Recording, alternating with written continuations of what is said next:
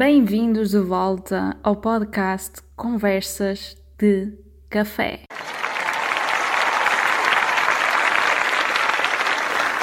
E hoje o tema desta semana, deste domingo, um, vai ser um bocadinho diferente.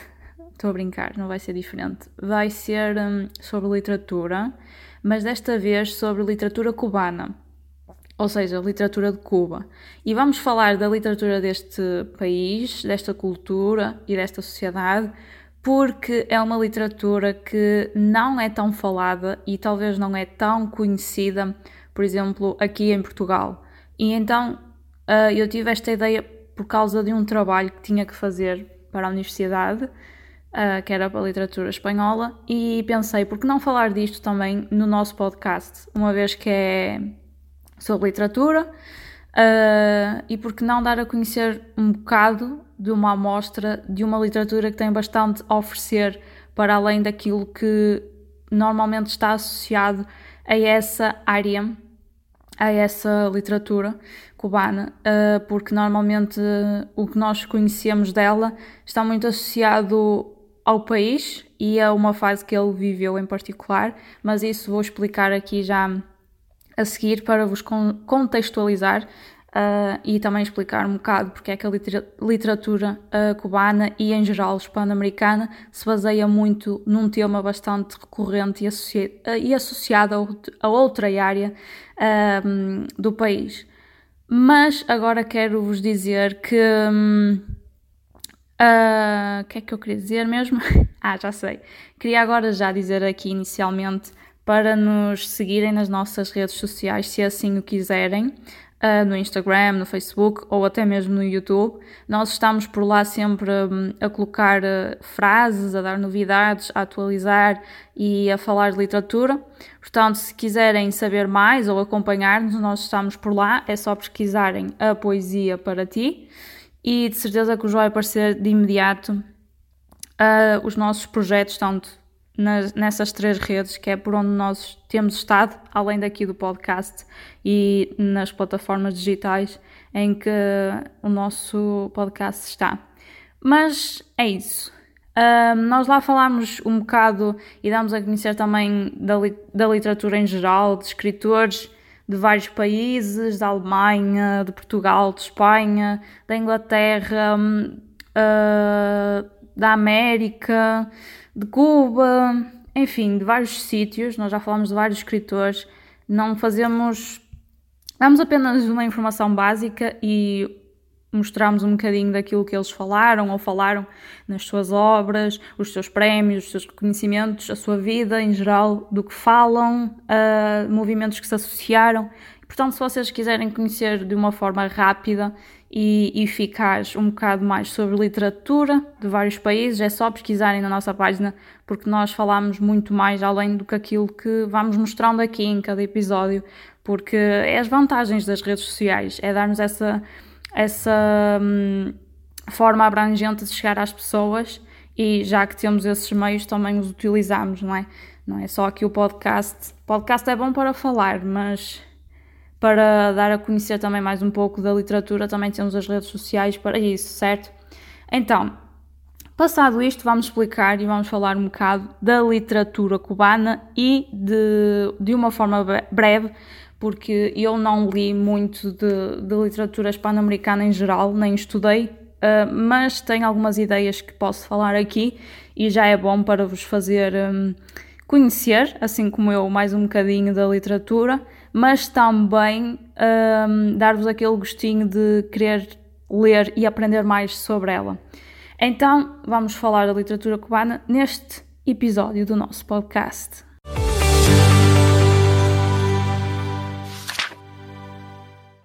Então, a literatura cubana já, hum, se formos a ter em conta uns anos atrás, não muito tempo atrás, mas há uns anos atrás, um, e em geral na, na, na, literatura da América Latina é, era uma, é uma literatura, ainda é se calhar, bastante associada ao regime político que cada um dos países vive. E como nós sabemos, ou já ouvimos falar desses países, muitos deles passaram pelo regime comunista, que foi um, como vocês sabem, um regime comunista não é propriamente um, um regime que defende certas liberdades, seja de expressão ou seja outras tantas. Então, assim como o país não defendia isso, uh, na literatura também passava um bocadinho essa ideia de não haver uh, certas liberdades e era bastante restringido em vários níveis, não só na literatura, mas a vários níveis da sociedade não havia essa liberdade. E então na literatura, a literatura também passou por isso. O que nós já falámos aqui é que a literatura da América Latina era muito, muito relacionada com o sistema político, ou seja, os governantes de cada país, que eram regidos por, uh, por partidos e líderes comunistas, uh, só deixavam uh, os escritores publicar aquilo que eles queriam ou lhes convinha, que era para representar bem o país e falar de algo que era de acordo com os ideais deles naquele, momen naquele momento, que eram os ideais comunistas. Um, pronto, assim, uma ideia geral, não vou entrar em profundidade no tema. Mas em Cuba, por exemplo, uh, Fidel Castro, como vocês sabem, uh, Cuba passou pelo governo comunista por vários anos uh, comando do Fidel Castro. E uh, de todo o país não dava também essa possibilidade de um escritor ser bem sucedido, ou ser reconhecido, ou ser falado, ou falar daquilo que ele queria através da literatura. Ou seja, é quase. Foi e ainda é bastante escassa a literatura cubana porque não havia essa possibilidade toda, então as pessoas não se agarravam tanto hum, à escrita ou à literatura e uh, como vocês sabem uh, é muito necessário a um país a literatura, não só para a educação, mas também para uma cultura de um país, porque dá-nos a conhecer o que é que ela realmente foi. E mesmo que os líderes comunistas não tenham permitido essa hum, liberdade de escrita ou de publicação, de facto nós podemos perceber também por aí como é que foi esse período um, desse país. E é, e é, uma das vantagens da literatura, como eu já falei aqui, é que a literatura não se limita e, uh, além de todos os benefícios que ela nos traz, também nos pode dar a conhecer um certo período de história cultural, social, política e económica de um país. Neste caso de Cuba, pode-se dizer que deu-nos essa perspectiva, porque um, muitos escritores uh, dessa altura, durante o governo de Fidel Castro, escreveram de acordo como era, certo? Uh, e um, então muita gente que. Muito do que se sabe hoje pode-se dizer que também vem daí, da literatura. Mas em geral, para quem queria ser escritor ou seguir uma carreira na área da literatura, é complicado já pelo mundo em geral, mas então na, na América Latina pior ainda. Uh, foi pior ainda. Agora acho que há essa essa liberdade, não é? Para, para se poder fazer e escrever e dizer, mas antes não existia isso de todo e então era muito, muito condicionado esta área e eh, pronto, era bastante limitada. No... Aí sim era mais complicado. Mas agora acho eu que por alguns dos países já, já há essa liberdade, já é, já há essa. Hum, já há mais um certo à vontade para falar do que eles querem. Mas mesmo assim, não é uma carreira que, pronto, o país possibilita às pessoas que querem criar ou fazer disso uma vida. Mas isso em geral, não é? Em geral, pelo mundo acontece isso e não é só na, na América Latina. Claro que lá ainda se torna mais complicado. Uh, porém, vamos falar aqui um bocadinho de hum, escritores atuais cubanos uh, que eu não conhecia, mas depois de uma pesquisa, não é? Porque eu tive que pesquisar para o trabalho, fiquei a conhecer e também fiquei com curiosidade de ler, porque fala-se. A maneira que eu pesquisei, né, como estava hum, e como falavam dos escritores, dava vontade de pesquisar mais pelo trabalho deles e saber do que é que eles falam, do que é que eles têm a falar. E a verdade é que a maioria deles continua a falar ainda muito dos seus países. Ou seja, a literatura deles oferecem, oferece um leque bastante abrangente uh, de como é ou de como funciona ou o que é que que se fala ou o que é que se passa numa sociedade, neste caso de Cuba. E então esses escritores dão-nos dão essas perspectivas através das suas obras, mesmo que misturem ali também um bocado do lado fictício, mas que de facto está lá implícito hum, as ideias do país que na perspectiva deles, na literatura. Então, um deles que eu pesquisei e que é talvez um dos mais representativos da literatura cubana uh, atualmente chama-se Leonardo Padura Fuentes e é um dos mais conhecidos escreve sobretudo romances policiais. E tem uma obra muito conhecida dele que, que se chama El hombre que amava los perros, o homem que amava os cães e uh, fala sobretudo uh, desse governo comunista porque o próprio escritor passou por esse um, governo né, no, seu, no seu próprio país, uh, ainda a quando do Fidel Castro, ou seja, não foi há relativamente muito tempo, mas ele fala nesse livro sobre esses aspectos que, que se passou, uh, misturando lá está um bocado do lado fictício. Depois também tem outra escritora, porque sim, eu fui pesquisar, muitas vezes eu questiono-me, ah, não se fala de literatura cubana, mas será que existem escritoras cubanas? Claro que existe, existem escritoras por todo lado. A verdade é que se já não se fala da literatura cubana em geral, imaginem de escritoras cubanas, então é, aí já é mesmo mais complicado. Mas de facto apareceu-me bastante um, na pesquisa que eu fiz e uh, eu, eu falei de duas, e só vou falar aqui duas porque é as conheço agora, que uma delas é a Zoe Valdez e é uma escritora que apesar agora de estar a viver aqui relativamente perto, em França, com a família, uh, é uma escritora cubana que cresceu lá, nasceu lá e um, é bastante... e vive agora em França por causa de cargos que ocupa no país, porque de resto ela é cubana e fala... Uh, e as obras dela têm influência naquilo que ela escreve naquilo que ela escreve. E as obras dela têm a, o, a influência cubana, de aspectos cubanos do país. Uh, o, um dos livros mais, ou uma das obras mais conhecidas dela, chama-se La Eternidade del Instante, A Eternidade do Instante, e é um livro que fala hum, de duas culturas, a de Cuba, foi o país que ela nasceu, e da China. Uh, eu acho que. Não tenho a certeza do que estou a falar, mas, mas acho que Cuba teve uma grande uh, influência de China. Não tenho a certeza, mas acho que houve um período da história em que havia bastantes chineses em Cuba, mas eu não sei se ainda é assim ou se de facto isso aconteceu, mas acho que houve algo do género. E então ela fala dessas duas culturas nesse seu livro mais conhecido e que é um dos mais recentes uh, que ela escreveu. Mas em geral ela escreve um bocado de tudo. Ela escreve romances, ela escreve ensaios, ou seja, artigos né, mais académicos, uh, e também guiões cinematográficos. Portanto, escreve bastante coisa. Uh, outra escritora que eu falei nesse trabalho Uh, e que particularmente acho que foi a que mais me deu curiosidade, não sei porquê.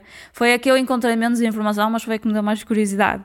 Uh, Chama-se Wendy Guerra uh, e é uma escritora também cubana e escreve apenas, penso eu, poesias e romances, ou seja, não sei se está conectado com a poesia ou se ela escreve mesmo romances, romances, mas Pronto, é isso que ela faz. E é uma escritora que se tem destacado bastante porque tem uma personalidade um tanto diferente, mas impactante uh, em termos de ter facilidade de cativar o público por aquilo que diz uh, e não só pelo que escreve, mas como fala, por causa da sua personalidade. E então foi a que me deu mais curiosidade assim de conhecer, uh, porque pronto, não sei, deu-me curiosidade por causa. Hum, e também porque é poesia, portanto já me cativou e é. Acho que ela só escreve mesmo poesias e romances, então para mim está ótimo. é o meu, é a minha área. Uh, um dos seus livros mais conhecidos também que eu falei foi o Todos se van, ou seja, todos se vão, todos vão-se, pronto, ou como quiserem dizer, mas é, é, acho que é de poesia, acho eu, ou é um romance, não tenho a certeza, mas um deles é. E uh, acho que depois de, do trabalho eu fui pesquisar e acho que fala também de, de alguma coisa de Cuba, mas eu não me lembro qual é que era.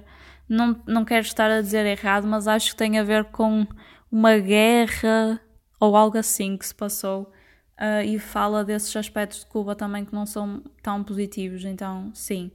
Uh, e eu queria trazer aqui, assim, de uma forma breve, mas simples e que vos faça cativar a, a querer saber da literatura cubana ou da literatura em geral, porque de facto aqui não se fala tanto de, de literatura hispano-americana. Fala-se, por exemplo, de Gabriel Garcia Marques, que é da Colômbia.